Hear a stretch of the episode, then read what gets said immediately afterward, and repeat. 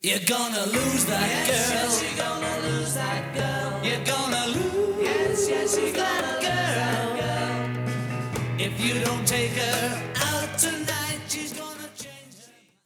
Velkommen til Mediano Music podcast nummer 214, alt inklusiv. Denne gang handler det om The Beatles, som det har gjort et par gange før. Og ligesom med de to andre podcasts, så har jeg besøg af Per Vium. Velkommen til, Per. Tak for det. Per er musiker, foredragsholder, forfatter og en af landets største eksperter, når det gælder The Beatles. Det har været en stor fornøjelse de to første gange. I lige måde. Tak skal du have. Og jeg skal da ikke lægge skjul på, at jeg efter den seneste podcast, som handlede om Revolver, i øh, 55 års jubilæums øh, anledningen, øh, har fået en del henvendelser faktisk, som gør, at øh, vi nu fortsætter derudad, og der, som Per og jeg snakkede om, inden vi begyndte, der er jo uendelig mange muligheder. Der er jo mange vinkler på The Beatles og deres Det musik. Det er Det jo er mest der. deres musik, som jeg øh, har fokus på. Præcis. Vi hørte indledningsvis et af de kendte Beatles-numre, men næsten uden musik. Det stammer fra øh, de her rockband-udgaver, der blev lavet af sangene med rettighedshavernes tilladelse til PC-spillet eller Playstation-spillet, øh, rockband. Vi kommer til at lytte til det nummer igen senere og tale om det, fordi denne gang skal det handle om øh, Beatles øh, som sanger. Øh, et emne, som man måske er lidt uberørt i virkeligheden. Jamen, altså både og, man kan sige, måske er det så selvfølgeligt, at The Beatles er en vokalgruppe, som så også spiller instrumenter. De er jo ikke en ren vokalgruppe, men de er i høj grad også en vokalgruppe. Så, øh, og det er måske så selvfølgelig, så nogle gange taler man måske ikke så meget om det, men taler om nogle andre ting, om de forskellige albums og udgivelser og tekster og musikalsk udvikling. Så, så det er måske derfor, du har følelsen af, at det ikke er så tit, man taler om dem som sanger. Så øh, jeg vil sige, det her, som vi har aftalt at lave, og hvor vi så har efterhånden når frem til de træstemmige kor, øh, det synes jeg er, altså jeg synes, det er en enormt vigtig ting hos The Beatles, fordi øh, når masser af mennesker, også mennesker, øh, som ikke har musikalske eller teoretiske forudsætninger, masser af mennesker, når de hører The Beatles, så er det jo ikke stortrummen eller bassen, de hører i første omgang, så er det jo vokalerne. Øh, og derfor er de vigtige. Og, og The Beatles øh, har en, og det kan vi komme tilbage til, en virkelig stærk vokalside.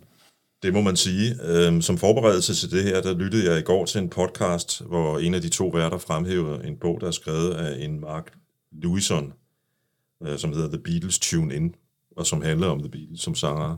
Og de citerede forfatteren for at skrive, at øh, efter hans mening var det, der adskilte The Beatles fra andre up-and-coming grupper der, inden det blev til The Beatles, at de allerede på det tidlige tidspunkt havde, var rimelig afklaret omkring, hvordan de skulle synge. Altså, at de allerede havde en vis sofistikation i den måde, de sang på. Er du enig i det? Ja, det er jeg, øh, og øh, bestemt. Og så tror jeg også, der er noget andet, vi skal have fat i her. Og det handler om et ord, som måske er et lidt kedeligt ord, men jeg vil nu tage det frem her alligevel, og det er ordet rutine. Øhm, rutine, det betyder noget, når man skal synge sammen med andre, fordi man er jo ikke født til at være god til at synge sammen med en anden person, eller to andre personer. Det er jo noget, man bliver ved at gøre det rigtig meget. Og der må man sige, at Hamburg-tiden, altså den tid, hvor The Beatles spiller fra august 1960, øh, er første aften, øh, og, og, og så er de jo flere gange, og ikke bare flere gange, men også meget lange gange øh, på gæstespil øh, og optræder timevis hver aften og nat i Hamburg, frem til øh, og med nytårsaften 1962. Og det er klart, de der lange aftener og nætter, øh, hvor de synger og hvor de synger sammen, øh, der bliver de jo rigtig gode til det. Og derfor er The Beatles vokaler allerede fra tidlig i deres pladekarriere rigtig gode. Altså, de er gode sangere, for det første, fordi de har øh, i hvert fald tre af dem super fedt stemmemateriale, øh, men, men i høj grad også fordi, at de er gode til at synge sammen. Du skriver selv i øh, din bog Beatles for alle, at øh, McCartney ikke kunne blive optaget i koret på hans skole. Øh, Man må sige, at han lærte det senere hen. Det må man sige. Men, men det kan jo også have været nogle andre kriterier, der lå til grund for det. Det er bare en lidt pussy historie, kan man sige. Ja, det er det, ja. Egentlig kunne jeg godt tænke mig, inden vi hører det første nummer, som er John Lennon i forgrunden, lige at tale lidt om, hvad det var, der inspirerede The Beatles øh, sangmæssigt i begyndelsen. Altså, hvilke kunstnere? Jamen, hvad var det, John Lennon sagde? Jeg, jeg kan det ikke nødvendigvis udenad, men, men, men før Elvis var der intet. Mm. Altså, øh, det er jo klart, sådan en som Elvis øh, har virkelig betydet noget for, for The Beatles. Øh, og så har de så lyttet til øh, amerikanske og engelske plader. Øh, de har lyttet til det, der hedder skiffelmusik, og så har de også lyttet til for eksempel The Righteous Brothers, altså de har lyttet til øh, duoer og grupper. The Everly Brothers også. Øh, præcis, øh, som lagde vægt på det vokale. Øh, og, og, og derfor kan man sige, at, at en blanding af den der Elvis Presley-fascination, plus hvad man ellers lytter til på plader og i radioen, det, det er jo det, som de ligesom står på skuldrene af. Vi kommer til at tale om Little Richard om lidt, og han har selvfølgelig også været en inspiration for. Det må man sige, og han har jo så også skrevet en af de sange, som Ja, det er det. vi kommer til. Ja. Ja.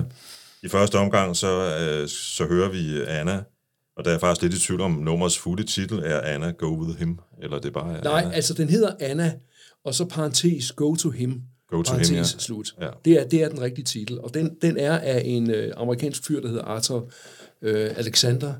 Øh, så øh, man kan sige, at nogle af de her sange, som jeg har foreslået her til en start, det er faktisk kopinumre. Det er ikke The Beatles sange. Øh, det er ikke sange, som de selv har skrevet. Og, og det har jeg øh, i og for sig gjort af to årsager. For det første, fordi vi skal huske, når vi taler om The Beatles og deres musik, at, at ganske vist, så, så blev det en gruppe øh, og, og, og, og, og nogle sangskriver, som, som jo virkelig har skrevet store, det man kalder evergreens, øh, og i løbet af deres karriere har skrevet store sange, tekster, melodier osv. Øh, og det er det, vi især husker dem for. Men de var også et kopiband. Og det var de ikke bare i starten i Hamburg og i starten af deres karriere. Altså øh, øh ved deres aller sidste koncerter øh, i august 1966, der er vi jo langt inde i deres karriere. Øh, selvom de spiller korte koncerter på 10-11 numre, så er to af numrene kopinumre. Så de her numre fra andre kunstnere, de betød noget hos The Beatles. Det synes ja. jeg er en vigtig pointe. Øhm, det andet er så, øh, nu især her med, med, med John Lennon, som vi skal høre synge nu, og, og Paul McCartney bagefter, så, så er de her to numre, to kopinumre, meget gode eksempler på, og, og jeg kunne også have valgt andre, men det er meget gode eksempler på at karakterisere øh, Lennon og McCartney som sangere. Og en, en ting, synes jeg er vigtig, lige inden vi hører Anna, øh, og det er, at øh, hverken John Lennon eller Paul McCartney har ligesom en bestemt måde at synge på. De, de, har, de har ikke et smalt udtryk, nogen af dem. De har et bredt udtryk. Lige fra de mest øh, hæftige, øh, gang i den rocknumre, til de mere intime ballader. Øhm, det er en vigtig pointe. En anden pointe, det er, apropos de her kopinumre, at The Beatles var gode til at tage de her sange fra andre kunstnere til sig. Mm. Jeg har meget ofte oplevet mennesker, som siger, øh, den der Please Mr. Postman, er det ikke en, The Beatles har skrevet? Nej, siger jeg så, det er et kopinummer. Nå, svarer øh, lytteren så, eller publikum så, øh, den lyder så Beatles-agtig. Og det er det, øh, jeg, jeg mener med at tage de her numre til sig. Beatles versioner af en lang række sange er ofte, undskyld jeg siger det, bedre end originalerne er.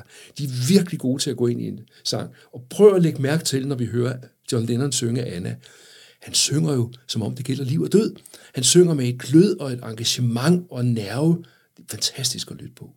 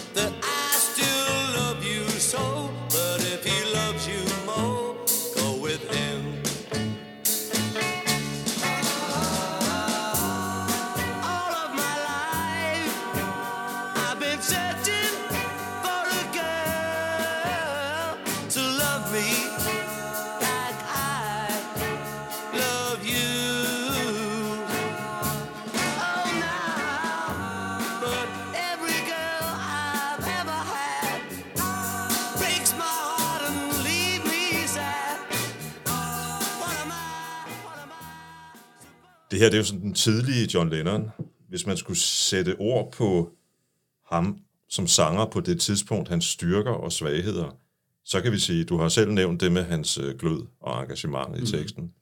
Var der noget, han manglede på det tidspunkt? Ja, det synes han jo selv.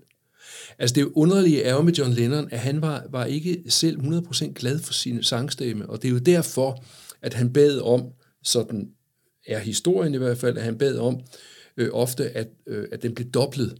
Altså han sang det samme to gange, med den lille øh, usikkerhed, der altid er ved det, så kan man godt høre, når noget er dobblet, så lyder det lidt bredere. Og det var fordi, han ikke selv var så tilfreds. Jeg vil sige, John han var øh, 22 på det her tidspunkt. Ja. Øh, jeg vil da sige, hvis det havde været mig, så havde jeg været meget glad, hvis jeg havde haft en stemme.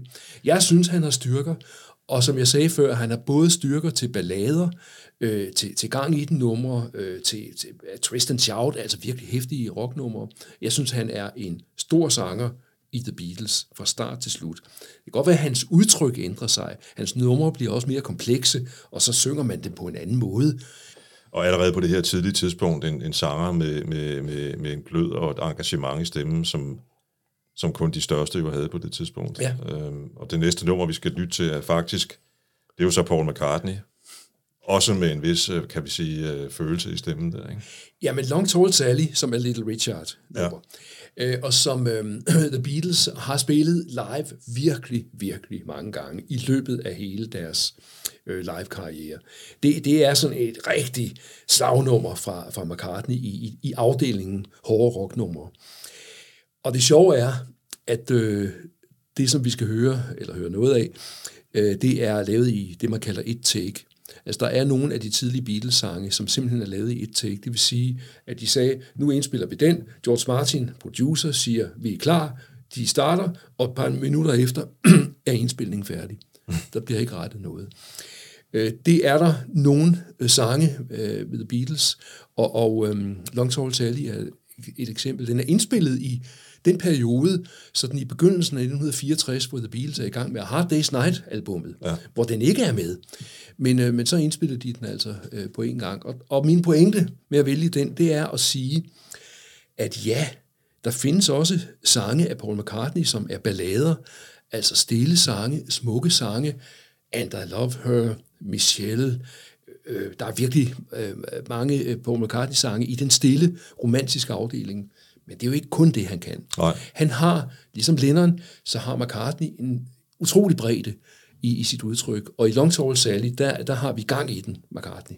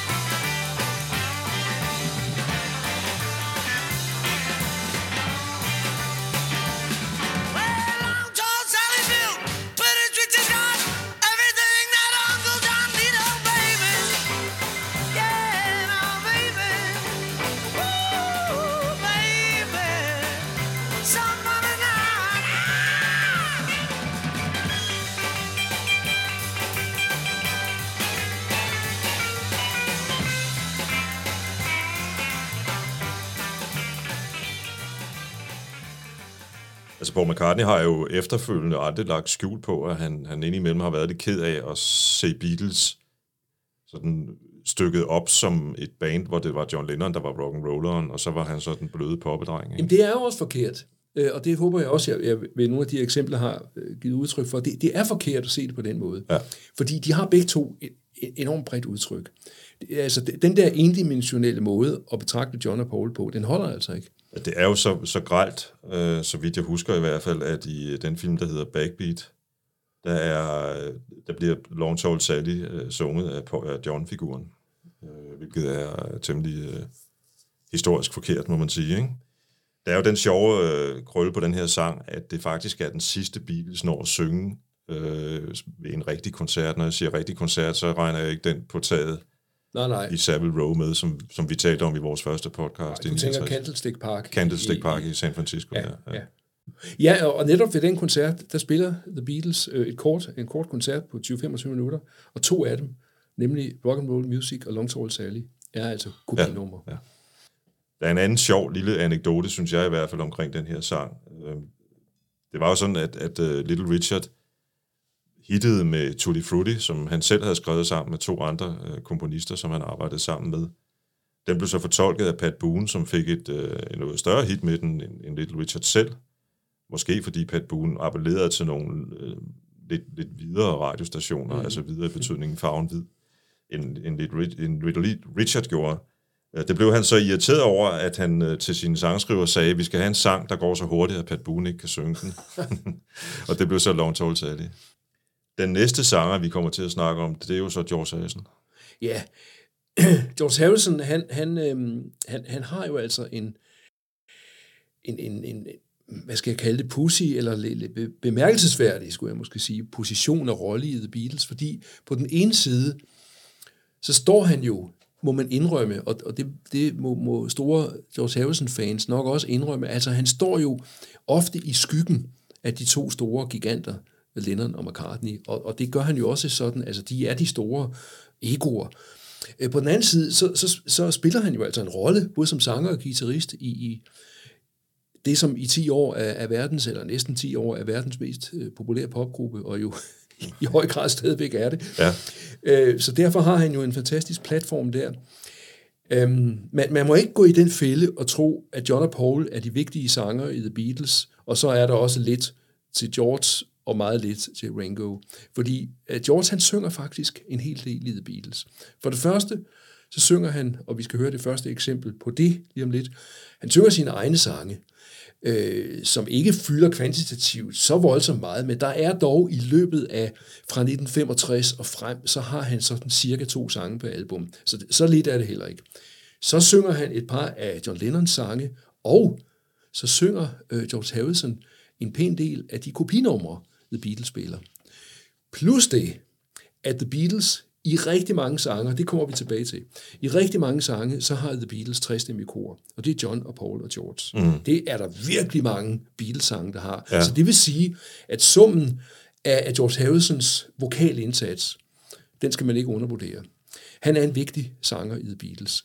Øh, når jeg har, har foreslået dig, øhm, at, at vi som eksempel på Georges vokal, udover at jeg synes, han synger den her skide godt, øhm, så, så, så har jeg valgt Don't Bother Me, fordi det, det samtidig er hans første bidrag øh, til, til The Beatles øh, med en sang, nemlig fra deres andet album With The Beatles, slutningen af 63. Og hvis jeg lige må, må indskyde en parentes her, så er det jo fantastisk, at i løbet af de første øh, 3-4 sange på With The Beatles, der har vi John Lennons It Won't Be Long, vi har øh, Paul McCartney's All My Loving, og vi har George Harrisons Don't Bother Me. Tak for kaffe. Mm. Tre sangskrivere af format i en gruppe. Ja. Altså, det er bare unikt. Mange grupper har gode sangskrivere, enten øh, altså en af gangen, eller nogen, der skriver i par.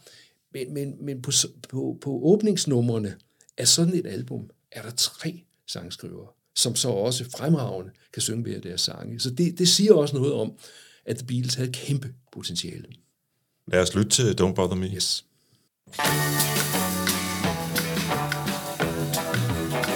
Since she's been gone,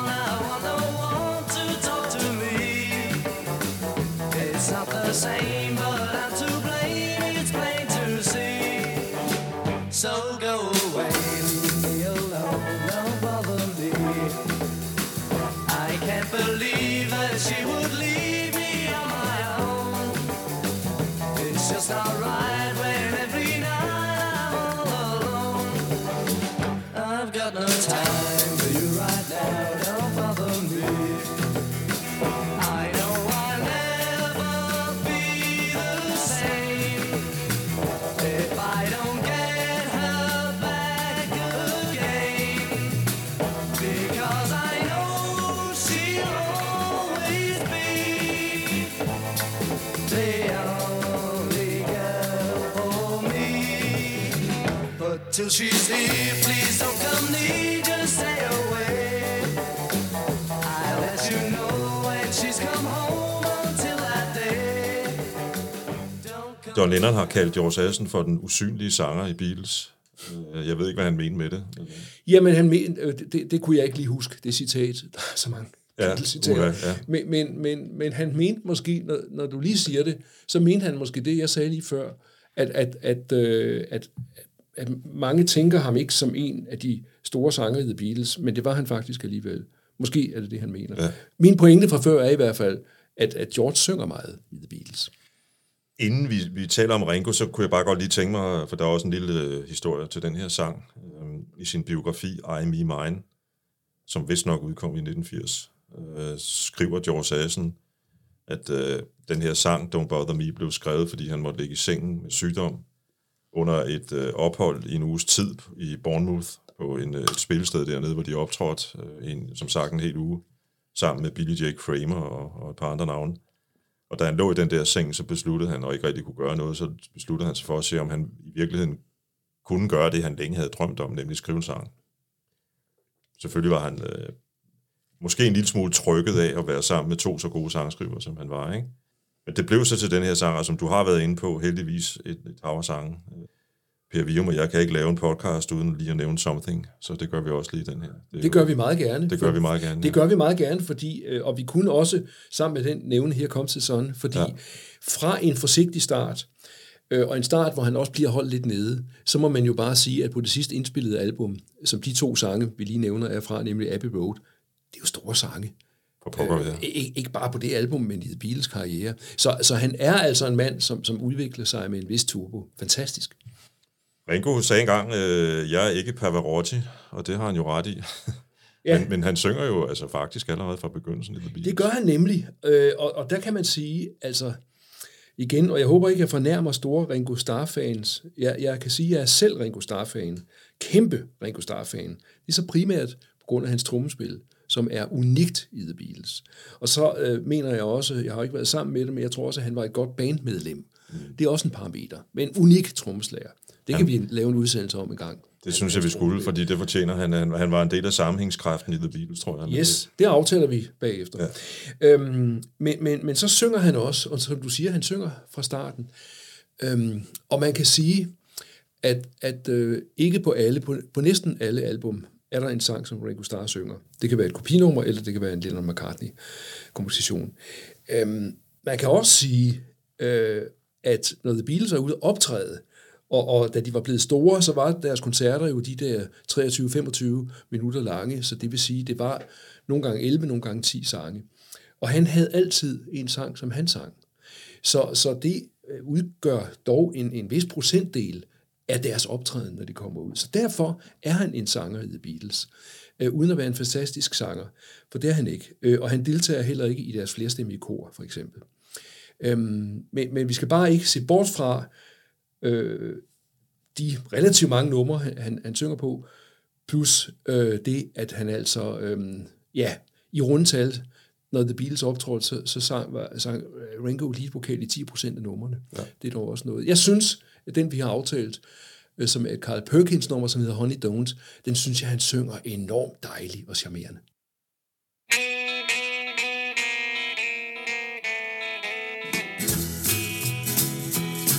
Well, how come you say you will when you won't? Say you do, baby, when you don't. Let me know, honey, how you feel. Tell the truth now, is love real? But uh-uh. Well, honey, don't.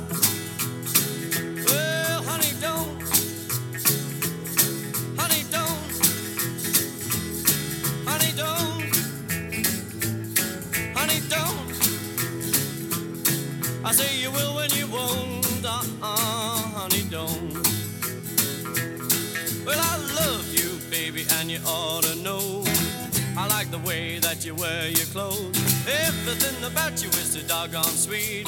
You got that sand all over your feet, but uh-uh. Well, honey, don't. Honey, don't. Honey, don't.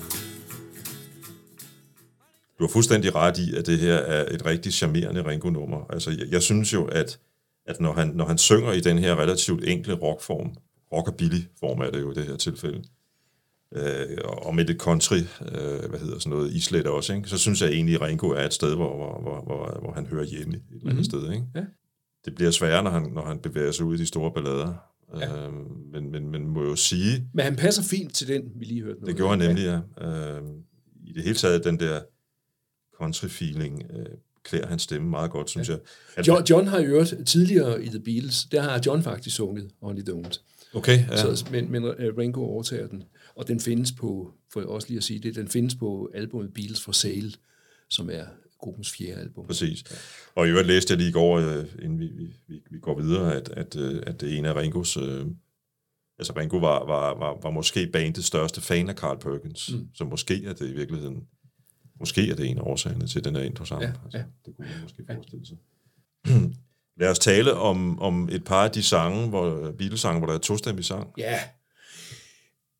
Jeg siger ja, fordi det er jo... Du har glædet dig til at det, snakke om ja, det. det kan har jeg. jeg. Øhm, jamen altså, et tostemmig sang hos The Beatles, der må man så sige, det er mest og næsten kun John og Paul. Når jeg siger næsten kun, så er det fordi, der er faktisk øh, også eksempler på, at det er Paul og George, der synger tostemmig, og faktisk også på, at det er Ringo og Paul, der synger tostemmig. Men lad os nu tage fat i alle de vigtige, øh, og i, i, i, i hovedstrømmen af Beatles-sange. Der er så mange sange, hvor John og Paul synger sammen. De er skide gode til det. Simpelthen. Ja. Øh, man ser, hvis man ser dem ved, ved koncerter, øh, så har de den der opstilling, øh, normalt i de fleste numre, hvor, hvor John står alene og har en mikrofon, og hvor, hvor, hvor Paul og George så øh, står og synger i samme mikrofon. Øh, og det var jo ikke fordi, at der ikke var råd til øh, en mikrofon mere, det, for det galt også i tv-studier, hvor de sikkert ude i deres skuffe havde masser af mikrofoner. Men visuelt ser det meget godt ud, at der er to, der øh, synger i samme mikrofon. Udover det havde øh, Paul og George den fordel, at den ene havde guitarhalsen den, anden, den ene vej, og den anden den anden vej, så det dannede ligesom et V. Så der var noget visuelt i det. Ja. Men når The Beatles for eksempel øh, sang øh, den, som hedder Babies in Black, øh, så øh, gik øh, Paul hen og sang den sammen med, med John øh, i, i en mikrofon, og så står de tæt ved hinanden og synger det. Øhm, og, og det giver sådan øh, visuelt en fornemmelse af, at her er nogen, som synger noget sammen. John og Pauls tostemmige vokaler, det, det, det, det kan man tale meget længere om, fordi at man kan ikke sige, at der er en bestemt formel for det. Der er ikke en bestemt måde, at de gør det på. Der, det er ikke noget med, at de synger altid i parallelle tertser, eller altid synger unisont, altså enstemmigt. De gør det på virkelig mange forskellige måder. Øh, og, og til vores øh, program her i dag, så, så har jeg bare foreslået dig, at vi skulle have to eksempler på det. Og det første, det er Ticket to Ride, hvor John synger, I think I'm gonna be sad, I think it's today. Og når han rammer day, så synger Paul day, så synger han det, der hedder en kvart. Øh, det er altså et interval. Han synger meget højere end John. Det, det er muligvis det, man kalder polyfon, eller? Øh, ja, det kan du sige, men, men polyfon, det er nu mere, at, at det er, er er flere toner ja, på en gang. ja. Øh, så lad os holde os til, til at tale om en- og tostemmig. Men det vil sige, at John starter øh, alene, enstemmig, og, og, og først på den sidste tone i den frase, så er, jo, er, er Paul med og lægger den enormt virkningsfuldt. Det kan vi høre, når vi hører det om lidt. Så fortsætter de tostemmige, og så runder øh, John verset af med at synge enstemmig igen. Så, så det er et eksempel på, øh, hvordan de går ind og ud af enstemmighed og tostemmighed. Og som sagt, der er mange andre, øh, der er ikke nogen bestemt formel, der er mange andre måder, de gør det på. Men, men, men jeg vil egentlig foreslå dig, at, at, at vi, vi hører den nu, og, og så kan lytterne prøve at lægge mærke til, hvad der sker her i verset, og især lægge mærke til, at, at Paul med, med sikker, øh, sikker stemme, og han kan synge højt, altså øh, i tonehøjde, øh, hvordan han slynger det der øh, øh ord ud, når han kommer ind.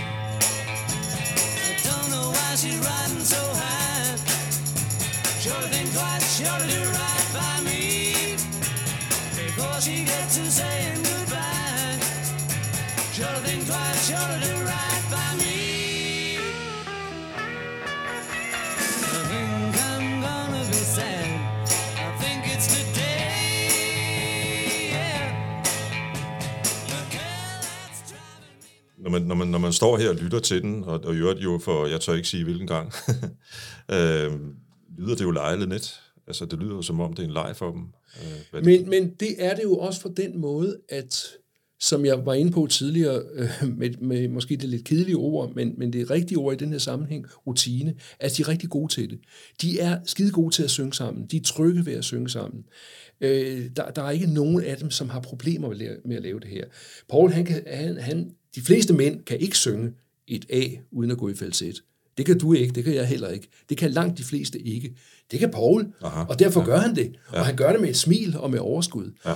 Øh, Så det, du hører som lejende let, det vil jeg sige, ja, men, men, men det er fordi, de har stemmerne til det, det er fordi, de har de musikalske idéer til at gøre det, sådan som de gør det her, og så er det fordi, de er vant til at synge sammen. Jeg, jeg synes, det, det, det, er en, det er en kombination af mange gode ting.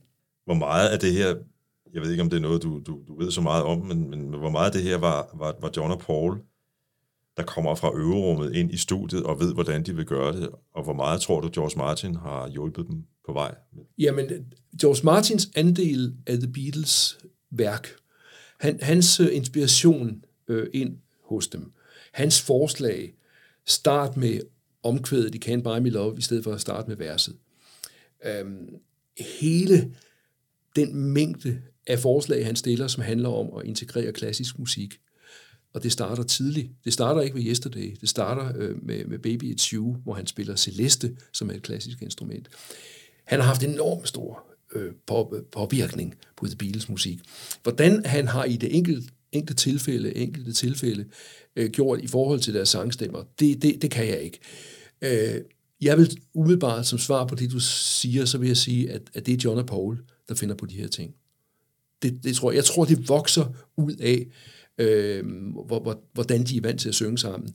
Hvis man skal konsultere det her endnu mere, så skal man simpelthen for eksempel gå ind i Levisons øh, bog, øh, eller på, på den side, som hedder BeatlesBible.com, altså Beatles Bibelen, BeatlesBible.com, mm, ja. øh, som er en meget fin hjemmeside, som jeg så lige får lejlighed til at reklamere for, øhm, og som øh, for hver sang, så står der, hvornår den udkom, øh, hvem der spiller hvad og synger hvad, og så står der ofte også øh, nogle, nogle øh, så er der et lille afsnit, som hedder In the Studio, hvor der står lidt om, hvordan det blev til, plus at der ofte er citater fra de forskellige Beatles, hvor, hvor, hvor de så fortæller om, hvordan den her sang blev til. Der, der vil der muligvis nogle gange stå noget om, hvordan ideen opstod. Men, men jeg vil sige, sådan med den brede pensel, at det er John og Paul, der får de her idéer. Ja. Og som sagt, og det er vigtigt for mig at sige, at der er ikke en formel, fordi de gør noget meget forskelligt rundt om på de forskellige sange. Ja, det må man sige. Ja. Det må man sige. Og det finder man jo ud af, jo længere man dykker ned i dem. Ja. Og, og det er jo er det også en, jeg kan sige, det er en kommentar, der kommer sådan af sig selv i, i virkeligheden til den her hyppige diskussion, der har været lige siden, dengang der fandtes et Beatles, om hvor meget John og Paul egentlig arbejdede sammen, og hvor meget de var solister. Altså, det er jo et tydeligt eksempel på, at der var et tæt samarbejde mellem de to helt frem til en, en periode i slutningen af Beatles karriere. Ikke? Så vil jeg jo lige sige, at, øh, at, at den her podcast om Ringo, som vi har aftalt nu, øh, hans trommespil på Ticket to Ride er jo helt unikt. Fuldstændig. Fuldstændig. I det hele taget, altså Beatles på Ticket to Ride, hold da op, hvor spiller og synger de godt. Ja. Og, og hvis jeg også lige må indskyde den parentes, når vi taler om The Beatles, så taler vi tit om de gode sange, de gode tekster, øh, deres måde at, at, at gøre det på osv. Vi skal også huske, at de får det ud over rampen. Altså, de spiller og synger i perioder, i mange perioder, virkelig godt. Og, og her, altså, Ticket to Ride er for Help, og det vil sige, at vi er i, i sommeren 65, hvor de spiller koncerter og turnerer osv. De er virkelig på toppen af poppen. her. Ja, ja. Vi skal lytte til uh, Babies in Black. Ja, Babies in Black fra Beatles for Sale-albummet, den, den er et eksempel på det, som man har kaldt de dobbelte leadvokaler hos The Beatles. Og det er, at, at, at Paul synger, som han stort set altid gør, når han synger sammen med John, fordi han kan. Han synger den øverste stemme, og John synger den nederste. Øhm, Og, og på et tidspunkt, og nu citerer jeg Paul, fordi på et tidspunkt, så var der nogen, der spurgte øh, med Babies in Black, hvem af her synger egentlig leadvokal? Og så smilede de og sagde, det gør vi begge to. Fordi begge deres sangstemmer her øh, har en, en, en unik melodi, og er ikke bare sådan en eller anden understemme, som følger lidt anonym med. Så, så, øh, så det er dobbelt lead vokal hos The Beatles. Det er der nogle, nogle få eksempler på. Og, og apropos det her med, at der er ikke én formel, men der er flere måder at gøre det på. Og må jeg sige, at Babies in Black, der kan man også, hvis man er yderligere interesseret i det her, så kan man gå ind på YouTube, og så kan man finde nogle optagelser, øh, altså øh, koncertoptagelser, hvor, hvor John og Paul står, som sagt, og synger den i samme mikrofon. Så, så udover at høre den, kan man også godt se, hvordan det har virket dengang. Oh what can I do? In black and I'm feeling blue. Tell me, oh, what can I do? She thinks of him and so she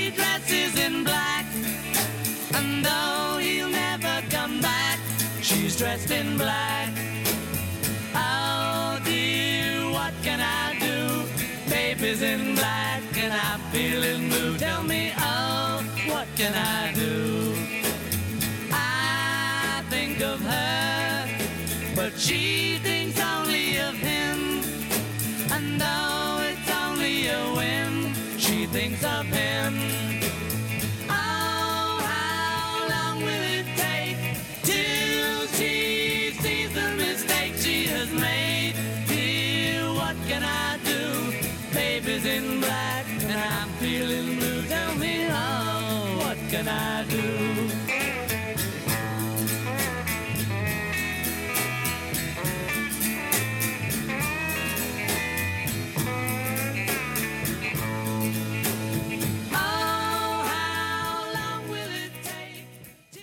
Per, lad os tale lidt om, om sangen, øh, hvor Beatles synger træstemmigt. Ja.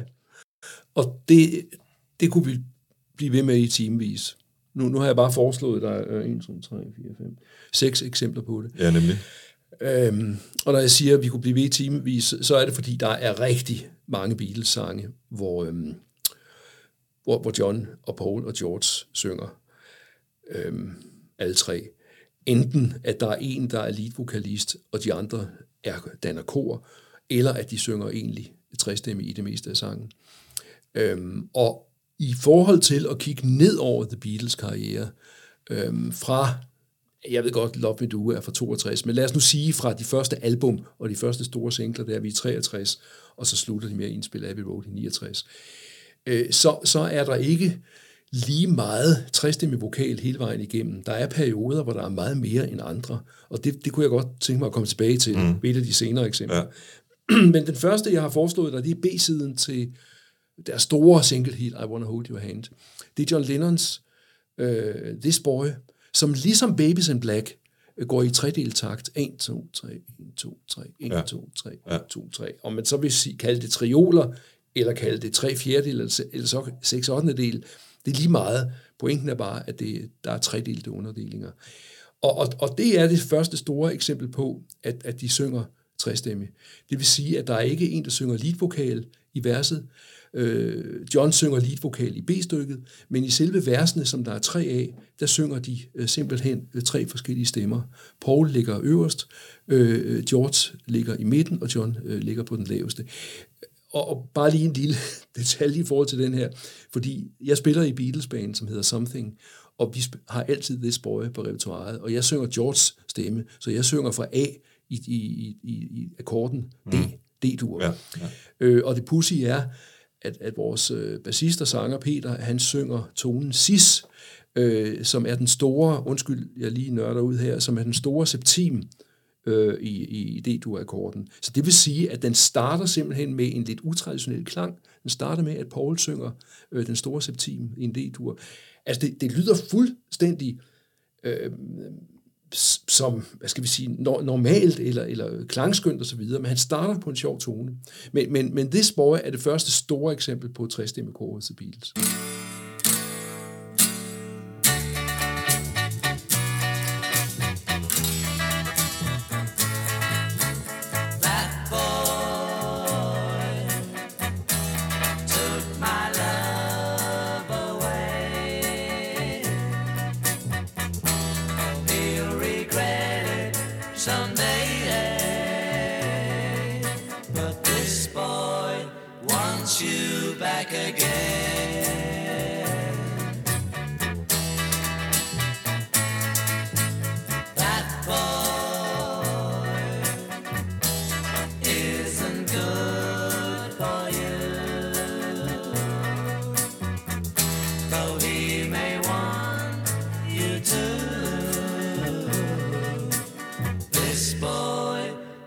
you back again.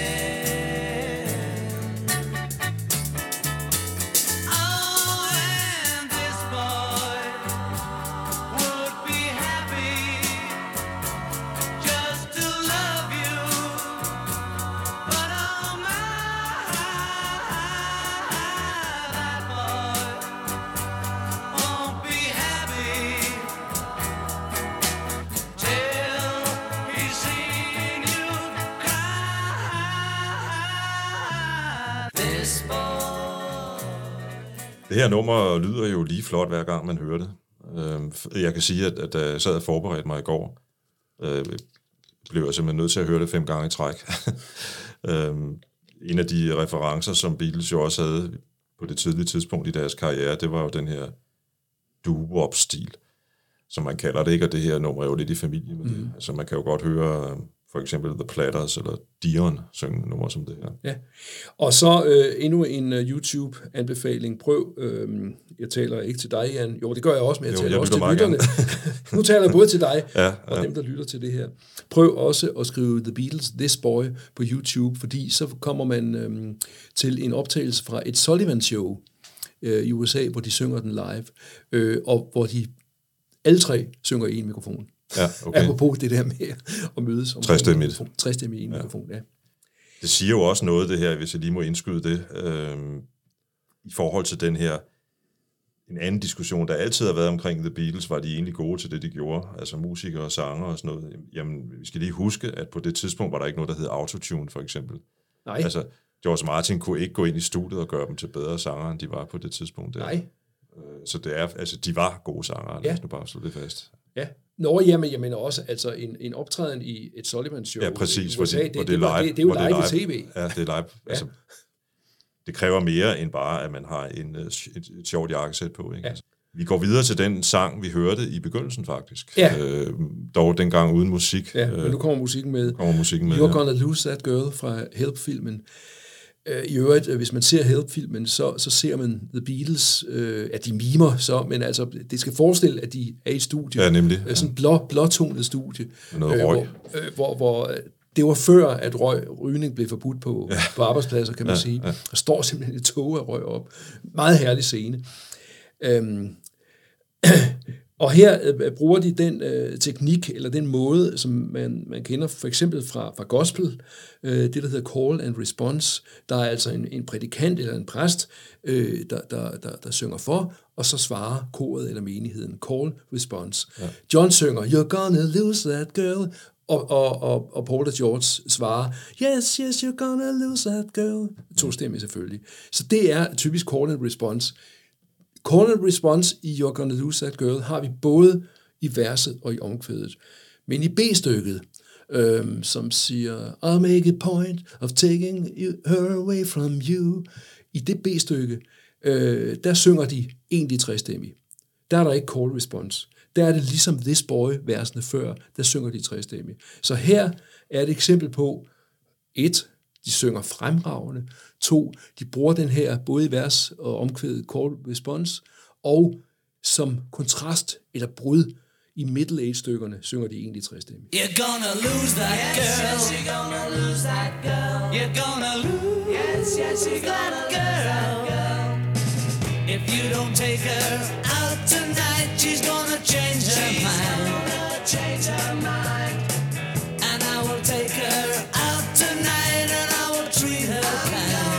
Treat her kind. You're gonna lose that yes, girl. Yes, you're gonna lose that girl.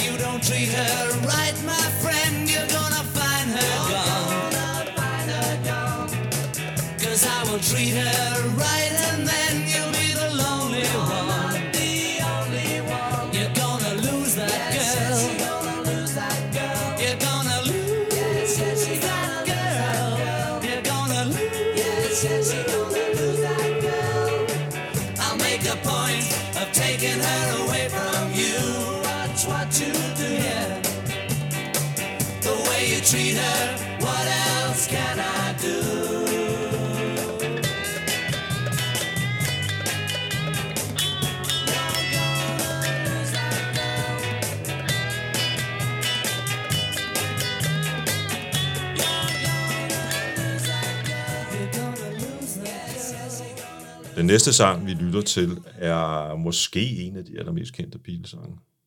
Er det det? Help. Ja, den er i hvert fald kendt. Der er så mange, der er kendt. Help er så både, man kan sige, det er både titlen på en singleplade og et album, hvor den er track nummer et, og en spillefilm. The Beatles biograffilm nummer Præcis, to. ja, ja. Øhm, når jeg har taget den med her, så er det fordi, den er et eksempel på det modsatte af call response. Okay. Øh, jeg ved ikke, om der er noget ord for det, så skulle det hedde response call, det tror jeg nu ikke, det hedder, men, men, men det er fordi, at, at her starter det med, det er jo John, der synger leadvokal, ligesom han gjorde lige før, fordi det er ham, der har skrevet sangen, og her starter den med, at, at George og Paul synger When, og så synger John When I was younger, so much younger than today. Det vil sige, her har de vendt det der om. Ja. Og jeg ved ikke om, altså, jeg ved ikke det her. Jeg ved ikke, om de har sagt, nu skal vi lave en sang, hvor vi laver det modsatte af call and response. Det tror jeg ikke. Jeg tror bare, at de har synes det lød fedt på den måde. At det ligesom er koret, som sætter den an, og så er det ham, som i virkeligheden svarer de der korindsatser. Ja. Men, men min pointe øh, og, og idé med at sige det her er bare, at, at The Beatles gør ting på så mange forskellige måder, og det her er et eksempel på lige at tviste call-response-måden og gøre det omvendt. Havlpej har altid for mig stået som en, en, øh, en helt speciel sang, fordi det er en af de allerførste sange i, lad os kalde det rockhistorien, hvor, hvor en sanger stiller sig op og, og, og ligesom åbner sig ud så meget, som John Lennon gør i den sang. Som, og, og du var selv inde på, da vi hørte den første sang, hvor meget glød der var i hans stemme allerede på det tidspunkt, og, og, og det her, det er jo, altså man kan jo høre nødråbet. Ja, og, og, og det, er jo, det er jo kun cirka halvandet år efter, at han er med til at skrive sange som I Wanna Hold Your Hand, Ja, ja. som handler om noget lidt andet, ikke? Så, ja. så det er da klart, her bliver, her bliver der øh, råbt om hjælp. Jeg tror, jeg tror, jeg tror der var, var, var kommet noget på tværs, der hed Bob Dylan, blandt andet, ikke? På det tidspunkt. Jo, altså jeg vil sige, uden at vi skal meget ned i det, så, så taler øh, Lennon jo for eksempel med I'm a Loser, som så er lidt før Help. Mm, ja. Den er den fra Beatles for sale et halvt år før, om, om, om den periode, hvor han er, er Dylan inspireret. Men ja. den inspiration fortsætter jo. Ja. Også i et andet nummer på Help, som vi ikke skal have fat i i dag. Nu nævner jeg det bare, um, You've Got to Hide Your Love Away. Øh, som, som jo også er en anden type tekster, end ja. de helt tidlige Beatles Ja, det må man sige, ja. ja. Help! I need somebody help, not just anybody need someone help. When I was younger, so much younger than today, I never needed anybody's help in any way. But now these days are gone, I'm not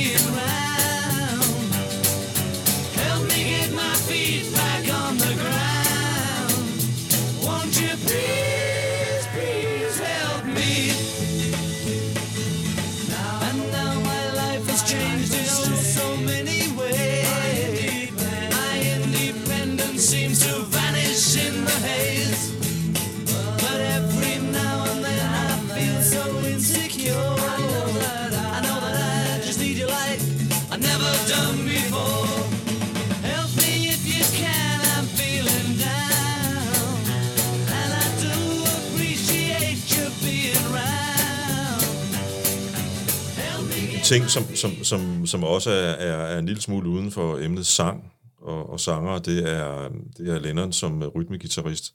Jeg synes, at Havelbed er de numre, hvor han viser sig fra, fra sin helt stærke side som, som, som sådan. han, han er på mange numre en rigtig god rytmegitarrist. Og, og der er altså... Det er klart, at Ringo betyder meget i forhold til nummernes drive, mm. øh, men det, det gør, det er der sørger også mange eksempler på, øh, at, at Lennons rytmegitar gør. I øvrigt, øh, nu hørte vi bare et citat af den her, ikke? Ja. ja øh, og nu vores lyttere på et tidspunkt hører hele Help, hvad var den, små tre minutter næste gang, øh, så prøv at lægge mærke til, at den tynder ud undervejs øh, hvor det meste backing øh, forsvinder i et af versene, og hvor, hvor der stort set er Lennons rytmegitar. Øh, det er sådan lidt, numre, de bliver tit, øh, de udvikler sig tit undervejs, og der kommer mere og mere på, men her tynder de altså ud. Her går The Beatles en anden vej. Så prøv at lægge mærke til det næste gang, I hører Help. Det næste nummer, vi skal høre øh, med trestemmig sang med The Beatles, det er et af mine favoritnumre, nemlig Nowhere Man. Fantastisk tekst, og øh, fantastisk, øh, synes jeg, udtryk, den sang har. Fuldstændig. Det er også, det er også en af mine favoritter. Øhm, når jeg holder musikforedrag om The Beatles, hvad jeg jo har gjort i løbet af de seneste 12-13 år, rigtig, rigtig meget, så, så tror jeg, at det er meget sjældent, jeg ikke har haft Nowhere Man med. Ja. Og jeg bruger den faktisk, øh, normalt så går jeg jo ikke så meget ind i trestemmig sang, som vi gør øh, nu øh, lige her i, i det her program, fordi vi ligesom har valgt at have fokus på vokalerne. Øhm, men, men, øh, men meget ofte har jeg This Boy med, fordi det er et tidligt eksempel på trestemmig vokal, men så har jeg også Nowhere Man med. Og jeg har den med, for det første fordi, at det er et fantastisk øh, nummer, og de synger jo bare stjerne godt, men også fordi, at starten af den er det, man kalder a cappella. A cappella, ja. det betyder kor uden instrumenter. Ja. Og det er de første 12, 14, 16 sekunder, og så kommer instrumenterne med. Men det vil sige, at når vi nu lytter til starten af den, så kan man i de, de her indledende sekunder virkelig høre deres stemmer, fordi de er ikke blandet med guitar, bass og trommer. De står knivskarpt a cappella. En af de ting, der altid har, har fascineret mig ved det her nummer, det er, hvordan at netop det der kor, det, harmonierne, på en eller anden måde skaber, for mig i hvert fald, som lytter, som, som, som, som, som bare lytter i gode som en bare, ikke? Øh, skaber en film inde i mit hoved. Mm-hmm. Og det, det er sjovt, ikke? Fordi hvis du hører en, en, en, en forholdsvis samtidig øh, tekst, nemlig, nemlig Ray Davis, øh, Dedicated Follower of Fashion for eksempel, ikke? så har man sådan meget specifikt, klart billede af den her mand, han ironiserer over, ikke? Mm. som tager toget hver dag frem ja, og tilbage ja. og så videre. Ikke? Når, når, når vi snakker om Nowhere Man, så er det et, øh, så er det et åbent billede. Mm. Altså det er, det, det, det er en stemning, ja. det er en stemning på en eller anden led. Ja. Ikke? Sitting in his nowhere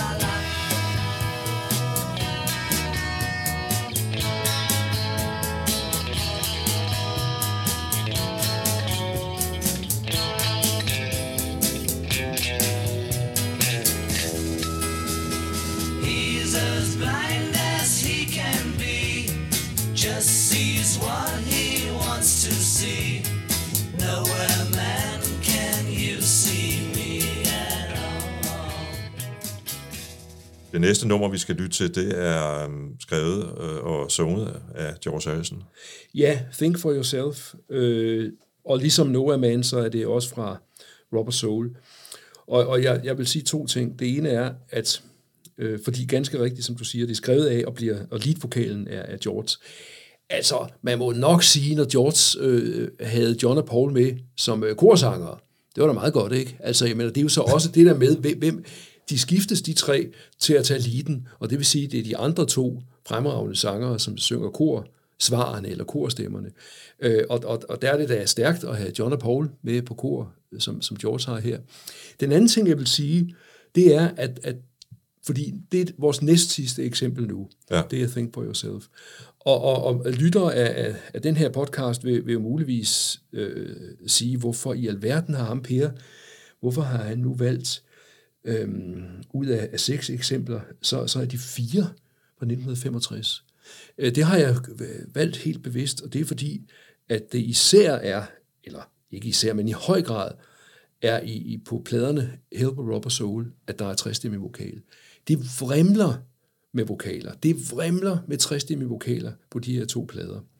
Hvis du går længere frem, især på The Beatles, øh, det man også kalder det hvide, eller The White Album, fra 68, øh, tre år efter det her, så, så er der meget øh, få sange med trestemme vokal. Mange sange på det hvide album, det er jo sange, øh, som, som, øh, hvor, hvor ikke alle Beatlerne medvirker. Jeg tror, jeg på et tidspunkt regnede ud, at det kun er halvdelen af numrene, hvor de alle sammen medvirker. Men ellers så er det mere solistiske præstationer. Og det vil sige, at meget ofte har de været studiet selv og indspillet en sang. Mm. Øh, mens at her på Help Rubber Soul, hvor de er travlt med at turnere, så er de i studiet sammen. Øh, plus at de kan lide, og at de er vant til at synge sammen. Så min pointe er, at, at, at øh, hvis du lavede nogle kurver, kurver over, hvor meget 60 vokaler er hos The Beatles, så vil de være utrolig forskellige gennem årene. Og, og, og i 1965, med, med de to nævnte album, der får den virkelig tryk på speederen med 60 vokaler. Og jeg tror, og det synes jeg også, man kan høre på det, jeg tror, de har elsket det.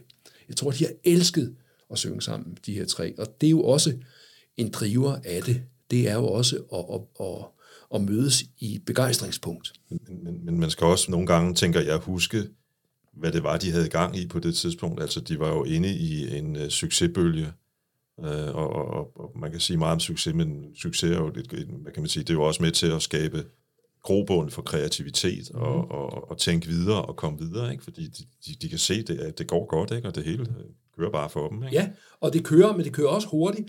Fordi en anden sjov ting, når, når vi nu fokuserer i høj grad på Help og Rubber Soul-albumene.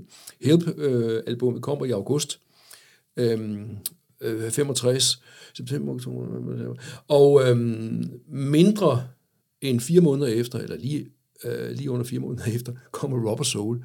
Det er gået enormt hurtigt. Ja, ja, ja. ja. Øh, og det er i den der øh, store, øh, tror jeg, kreativitetsboble, de er inde i på det her tidspunkt. Og det tager nogle ting med sig, og det er for eksempel de, de mange sange med tre kor. Så derfor, øh, øh, da du spurgte, om vi kunne lave det her, og, og jeg skulle komme med eksempler, derfor har jeg helt bevidst valgt at have tyngde i 1965. Ja, og det giver god mening. Det er en ting, øh, som så har en særlig interesse for George Harrison i The Beatles, øh, og som for så vidt også som solist, at, at øh, jeg ser jo hans tekst, det har ikke så meget at gøre med, hvordan de synger den, men jeg ser jo også hans tekst til Think for Yourself, som, som sådan en tekst, der på en eller anden måde intonerer den her søgende George Harrison, som man lærer at kende ganske kort efter, og som, som øh, i første omgang, i øvrigt for resten af livet, finder nogle svar i, i den, i den øh, østerlandske øh, filosofi og måde at leve liv på. Ikke?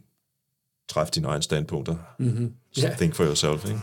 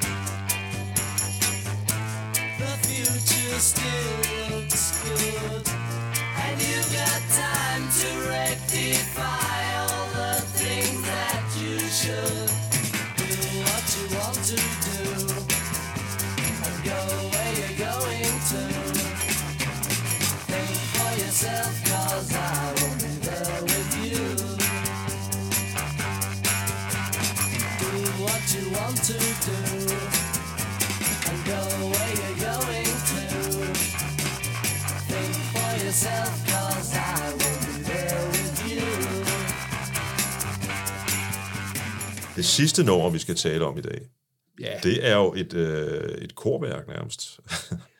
der er i hvert fald mange kor, ja. der har, der har øh, senere hen taget det til sig. Jeg har også... Ja, I øvrigt også under corona, der, der findes nogle meget ja. sjove indspilninger med... Ja. Uh, John Lennons Because, øhm, og, og nu skal vi ikke tale om klassisk musik i dag, øh, men, men øh, og jeg har nu nævnt det, men, men, men jeg vil lige tillade mig at nævne det en gang til. Tak for det, og det er jo fordi, at, øhm, det er fordi, at Beethovens Måneskinsonate er inspiration til akkompagnementet og stemningen i Because. Og så er det også værd at, nævne Because for det første, fordi her synger John og Paul og George så smukt, trestemmigt. Men, men de har også på det her tidspunkt haft en anden indspilningsteknik, fordi øh, This Boy, som vi startede den her sekvens af podcasten med, øh, det, det er jo altså indspillet på, øh, ja det er så lige da de startede med at, at have fire spor, øh, men, men de har ligesom sunget på én gang deres tre stemmer, men de har dobblet sig selv, øh, fordi de har otte spor til rådighed, øh, da, da de laver På det her tidspunkt, ja, ja. Øh, og det vil sige, at, at klangen er flottere og, og lidt tykkere, fordi de er doblet. Ja. Øh, så, så, så det er en forskel i indspilling. Men- Men, stadigvæk, altså lige meget hvor mange gange man så havde doblet det, eller hvor mange spor man har til rådighed, det væsentlige her, det er jo tre sangere, som for det første har et godt nummer at synge, men for det andet er smadret gode til at synge sammen, til at finde øh, de harmonier og melodilinjer, det skal være, og så at gøre det. Det, det, er jo- det er jo derfor, Because er så smukt. Det er jo fordi, de gør det smukt. Ja. Jeg, jeg ser lidt det her, øh, som i øvrigt også er et af mine øh, ja, favoritnumre. Det, det lever en, nogle gange en lidt stille tilværelse i forhold til så mange andre Beatles-numre. Men, men, men det er jo det her med, med den her fase af, af, af Beatles karriere. Øh, et band, der, der er på vej i opløsning og så videre. Ikke?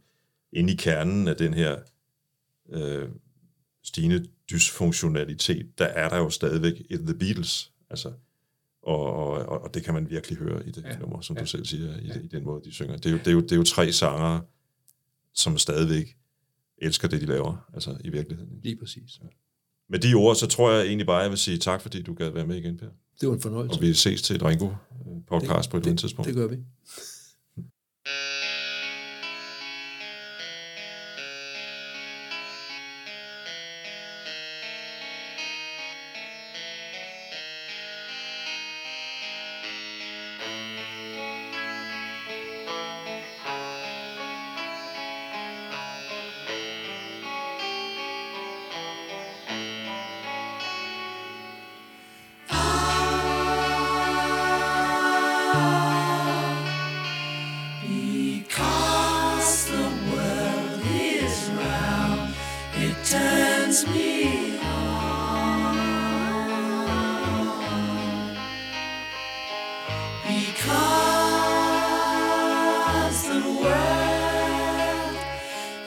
Is round.